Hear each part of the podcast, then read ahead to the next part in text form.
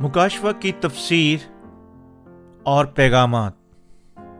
کیا مخالف مسیح شہادت اٹھائے جانے اور ہزار سالہ بادشاہت کا دور آ رہا ہے؟ حصہ دوم۔ پال سی جونگ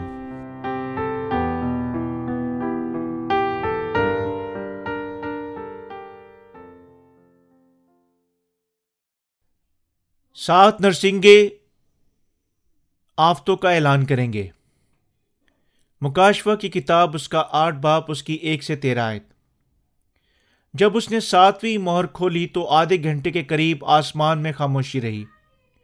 اور میں نے ان ساتوں فرشتوں کو دیکھا جو خدا کے سامنے کھڑے رہتے ہیں اور انہیں سات نرسنگے دیے گئے۔ پھر ایک اور فرشتے سونے کا اود سنار لیے ہوئے آیا۔ اور قربان گاہ کے اوپر کھڑا ہوا اور اس کو بہت سا اود دیا گیا تاکہ سب مقصوں کی دعاؤں کے ساتھ اس سنہری قربان گاہ پر چڑھائے جو تک کے سامنے ہے۔ اور اس اود کا دھواں فرشتے کے ہاتھ سے مقصوں کی دعاؤں کے ساتھ خداون کے سامنے پہنچ گیا۔ اور فرشتہ نے اود سنار کو لے کر اس میں قربان گاہ کی آگ بھری اور زمیں پر ڈال دی اور گرجیں اور آوازیں اور بجلیاں پیدا ہوئیں اور بونچال آیا۔ اور وہ ساتوں فرشتے جن کے پاس وہ سات نرسنگے تھے، پھونکنے کو تیار ہوئے۔ اور جب پہلے نے نرسنگا پھونکا تو خون ملے ہوئے اولے اور آگ پیدا ہوئی اور زمین پر ڈال دی گئی۔ اور تہائی زمین جل گئی اور تہائی درخت جل گئے اور تمام ہری گھاس جل گئی۔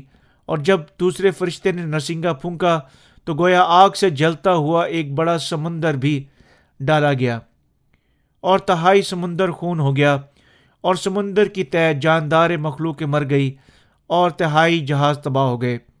اور جب تیسرے فرشتے نے نسنگا پھونکا تو ایک بڑا ستارہ مشتل کی طرح، مشل کی طرح جلتا ہوا آسمان سے ٹوٹا اور تہائی درختوں اور پانی کے چشموں پر آ پڑا۔ اس ستارے کا نام ناگ دھونا کہلاتا ہے۔ اور تہائی پانی ناک دھونے کی طرح کڑوا ہو گیا اور پانی کی کڑوا ہو جانے کی وجہ سے بہت سے آدمی مر گئے۔ اور جب چوتھے فرشتے نے نرسنگا پھونکا تو تہائی سورج اور تہائی چاند، تہائی ستاروں پر صدمہ پہنچا۔ یہاں تک کہ ان کے تہائی حصہ تاریخ ہو گیا اور تہائی دن میں روشنی نہ رہی اور اسی طرح تہائی رات بھی۔ اور میں نے جب پھر نگاہ کی تو آسمان کے بیچ میں ایک اوقاب کو اڑتے اور بڑی آواز یہ کہتے سنا، ان تین فرشتوں کے نرسنگوں کی آواز کے سبب سے جن کا پھونکنا بھی باقی ہے۔ زمین کے رہنوں پر، رہنے والوں پر افسوس افسوس افسوس۔ تفسیر۔ مکاشفہ کی کتاب آٹھ باپ ان آفتوں کو قلم بند کرتا ہے جو خدا اس زمین پر نازل کرے گا۔ یہاں تشویشناک سوالات میں سے ایک سوال یہ ہے، آیا مقصین ان کے درمیان جو ان آفتوں کے ماتحت دکھ اٹھائیں گے شامل ہوں گے یا نہیں؟ کلام مقدس ہمیں بتاتا ہے کہ مقصین بھی سات نرسنگوں کی آفت میں سے گزریں گے۔ سات نرسنگ، سات آفتوں میں سے، وہ سب میں سے، بلاخر، بلکہ آخر میں سے بھی گزریں گے۔ سات نرسنگوں کی یہ آفتیں جو اب اس باب میں ظاہر ہوتی ہیں، حقیقی آفتیں ہیں جو خدا اس زمین پر نازل کرے گا۔ خدا ہمیں بتاتا ہے کہ وہ دنیا کو ان آفتوں کے ساتھ سزا دے گا جو فرشتوں کے ساتھ، نرسنگوں کے پھونکنے کے ساتھ شروع ہوں گی۔ آیت نمبر ایک۔ جب اس نے ساتویں مہر کھولی تو آدھے گھنٹے کے قریب آسمان میں خاموشی رہی۔ یہ آیت بالکل خدا کے غضب سے پہلے خاموشی کو بیان کرتی ہے جو بنین و انسان پر انڈیلا جائے گا۔ خدا زمین پر اپنی خوفناک آفتوں کو نازل کرنے سے پہلے تھوڑی دیر کے لیے خاموشی اختیار کرے گا۔ یہ ہم پر ظاہر کرتا ہے کہ اس کی سات آفتوں، نرسنگوں کی آفتیں کتنی خوفناک اور دہشت ناک ہوں گی۔ ان آفتوں میں سے گزرنے کے بعد جب بنین و انسان خدا کے سامنے کھڑے ہوں گے اور جو نجات یافتہ ہیں اپنی زندگی کو حاصل کریں گے، اور وہ جو نجات یافتہ نہیں ہیں، اپنی سزا حاصل کریں گے۔ یوں احساس کرتے ہوئے کہ یہ وقت کس قسم کا دور کا ہوگا۔ ہمیں یقیناً جاگنا چاہیے اور مبشرانہ خدمت سر انجام دینی چاہیے۔ آیت نمبر دو۔ اور میں نے ان ساتوں فرشتوں کو دیکھا جو خدا کے سامنے کھڑے رہتے ہیں، اور ان انہیں سات نرسنگے دیے گئے۔ خدا نے اپنا کام کروانے کے لیے سات فرشتوں کو استعمال کیا۔ لیکن آئے ہم مت بھولیں کہ آج کے دور میں خدا راست بازوں کی بدولت کام کرتا ہے، جو پانی اور روح کی خوشخبری کے کلام پر ایمان رکھتے ہیں۔ آیت نمبر تین۔ پھر ایک اور فرشتے سونے کا اود سورز لیے ہوئے آیا۔ اور قربان گاہ کے اوپر کھڑا ہوا اور اس کو بہت سا اود دے دیا گیا تاکہ سب مقصوں کی دعاؤں کے ساتھ اس سنہری قربان گاہ پر چڑھائے جو تک کے سامنے ہے۔ یہ حصہ ہم پر ظاہر کرتا ہے کہ خدا شیطان اور اس کے ساتھیوں کی وجہ سے اپنے دکھوں اور اظہار رسانی کے درمیان میں مانگی گئی مقصین کی دعائیں سننے کے بعد زمین پر اپنی ساری آفتیں نازل کرے گا۔ سونے کا عود سور یہاں تمام مقصین کی دعاؤں کو بیان کرتا ہے۔ مطلب جو ہی ان کی دعائیں خدا کی طرف جاتی ہیں، ان کے سارے کام پورے ہو جائیں گے۔ خدا مقصین کی دعائیں سننے کے وسیلہ سے کام کرتا ہے۔ آیت نمبر چار۔ اور اس اونت کا دھواں فرشتہ کے ہاتھ سے مقصوں کی دعاؤں کے ساتھ خدا کے سامنے پہنچ گیا۔ یہ نوشتہ ظاہر کرتا ہے۔ مخالف مسیح اس زمین پر محض کتنا مقصین کو عذب دے چکا ہے۔ آخری دور کی اظہار کی وجہ سے مقصین خدا سے مخالف مسیح کو دور کرنے اور اس پر سے اظہار رسانی جلد گزارنے اور ان کے قاتلوں کو دکھانے کے لیے خدا کا غضب ان کے لیے محض کتنا خوفناک ہے۔ دعا مانگیں گے۔ یہ آیت یہاں دکھاتی ہے کہ یوں خدا تمام مقصین کی دعاؤں کو قبول کرے گا۔ مقصین یہ دعائیں قبول کرنے کے بعد خدا مخالف مسیح اور ان کے پیروکاروں کی سات نرسنگ اور سات پیالوں کی آفت کے ساتھ عدالت کرنا شروع کرے گا۔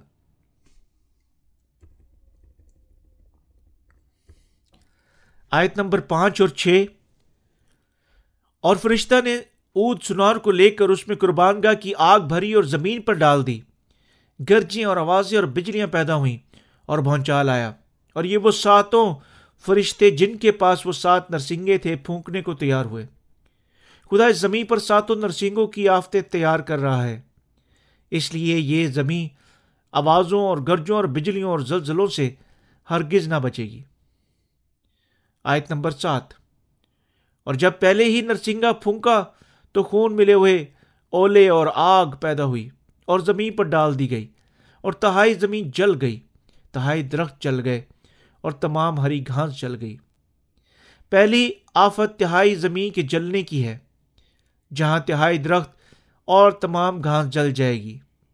یہ آفت اس دنیا کے جنگلوں پر نازل ہوگی۔ کیوں خدا اس قسم کی آفت نازل کرے گا؟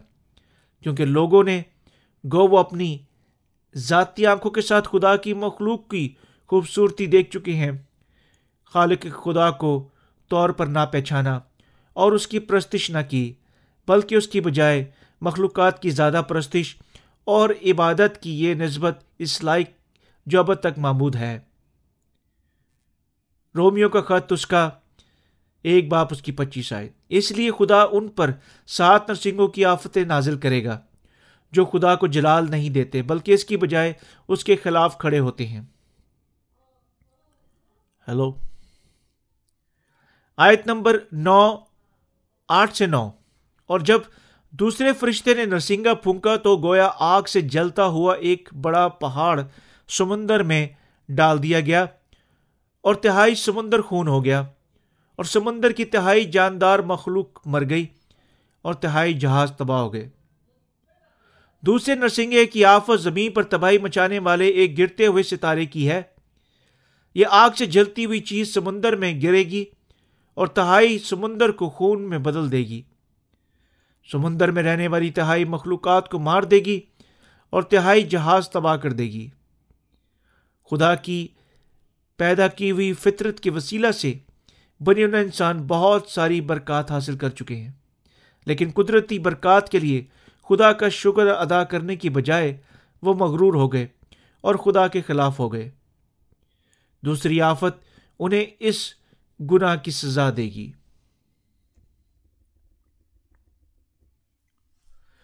آیت نمبر دس، اور جب تیسرے فرشتے نے نرسنگا پھونکا تو ایک بڑا ستارہ مشتل، مشل کی طرح جلتا ہوا، آسمان سے ٹوٹا اور تہائی درختوں اور پانی کے چشموں پر آ پڑا۔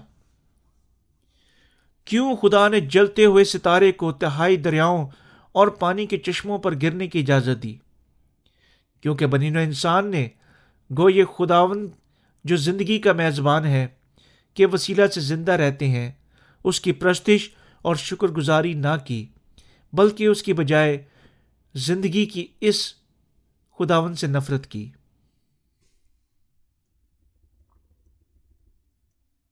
آیت نمبر گیارہ۔ اس ستارے کا نام ناگ دھونا کہلاتا ہے، جو تہائی پانی ناگ دھونے کی طرح کڑوا ہو گیا اور پانی کے کڑوا ہو جانے کی وجہ سے بہت سارے آدمی مر گئے۔ اس آفت سے تہائی دریا اور چشمے ناگ دھونے میں تب بدل جائیں گے اور بہت سارے لوگ اس پانی کا پانی پینے کی وجہ سے مر جائیں گے۔ یہ ان گناہ گاروں کے لیے یہ سزا کی آفت ہے جو خدا اور مقدسین کے دلوں کو ستائے چکے ہیں۔ کیوں خدا گناہ گاروں سے ان کے تمام گناہوں کے لیے جو راز بازوں کے خلاف سرزد کیے ہیں بدلہ لینے میں کبھی ناکام نہیں ہوگا؟ جب گناہ گار راست بازوں کو دکھ دیں گے، خدا ان کی عدالت کرے گا۔ تیسری آفت مگر قدرتی ماحول پر ایک اور آفت ہے۔ یہ لوگوں پر خدا کی معرفت، بخشی گئی پانی رو کی خوشخبری پر ایمان نہ رکھنے کی نافرمانی کے گناہ کی وجہ سے نازر کی گئی ہے۔ کلام مقدس میں ناک دھونا ہمیشہ ان کی عدالت کو بیان کرتا ہے جو خدا کی نافرمانی اور مخالفت کرتے ہیں۔ آیت نمبر بارہ۔ اور جب چوتھے فرشتہ نے نرسنگا پھونکا تو تہائی سورج اور تہائی چاند، تہائی ستاروں پر صدمہ پہنچا۔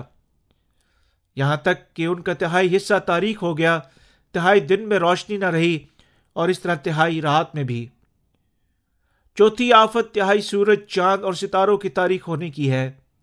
اس سارے وقت میں بنی نو انسان شیطان کی پیروئی کر رہے ہیں۔ تاریخی سے محبت کر چکے ہیں اور یوں انہوں نے یسو مسیح کی معرفت عطا کی گئی پانی رو کی خوشخبری کے وسیلہ سے چمکنے والی نجات کے نور کو پسند نہ کیا۔ اس طرح انہیں سکھانے کے لیے کہ تاریخی کی دنیا محض کتنی خوفناک اور لانتی واقعی ہے۔ خدا ان پر تاریخی کی یہ آفات نازل کرے گا۔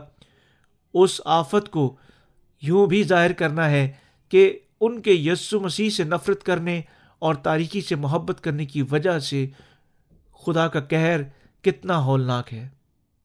نتیجہ کے طور پر اس دنیا کے تہائی سورج، چاند اور ستارے اپنی روشنی کھو دیں گے اور تاریخ ہو جائیں گے۔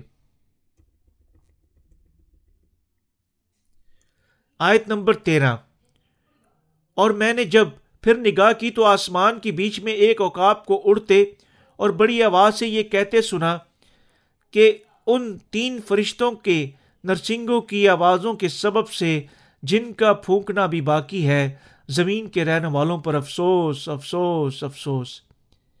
یہ آیت ہمیں بتاتی ہے کہ ابھی بھی ان تمام لوگوں پر مزید تین افسوس آنے والے ہیں جو اس زمین پر زندہ رہتے ہیں۔